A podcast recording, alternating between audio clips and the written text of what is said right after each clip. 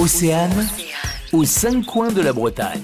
La randonnée des plages sauvages, eh bien, c'est la meilleure façon de découvrir le Cap d'Erquy. D'ailleurs, Marine, vous avez fait euh, cette rando et vous en avez pris plein les yeux. Oui, il faut que je vous avoue que la première fois que j'ai entendu parler du circuit des plages sauvages à Erquy, mon intérêt a été piqué. Les côtes sauvages, c'est ce que j'aime le plus en Bretagne. Alors, il fallait absolument que je découvre ce coin qui ressemblait juste à un paradis. Autant vous le dire tout de suite, je n'ai pas été déçue. Après avoir pris des forces dans une jolie adresse non loin du port d'Erquy, je me dirige donc vers le début de cette boucle d'un peu plus de 7 km, qui est d'ailleurs entièrement balisée. Le premier stop de la balade se fait au lac Bleu et je suis déjà émerveillée.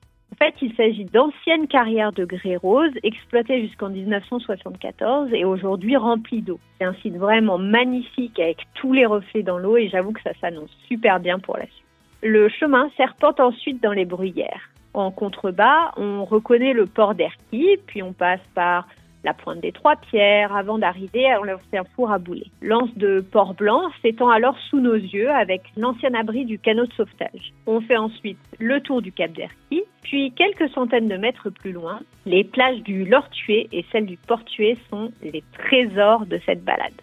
En résumé, eau cristalline, belles étendues de sable, mais aussi, il faut l'avouer, escalier à rallonge clairement, il ne faut pas avoir peur des marches pour en profiter. Mais franchement, je vous l'assure, ça vaut le coup. Merci Marine, ça donne vraiment envie de la faire, cette balade dans le Cap d'Erquy. On retrouve toutes les photos que vous avez prises sur votre site bretagne-destination-paradis.com. Aux cinq coins de la Bretagne. À retrouver en replay sur océane.radio.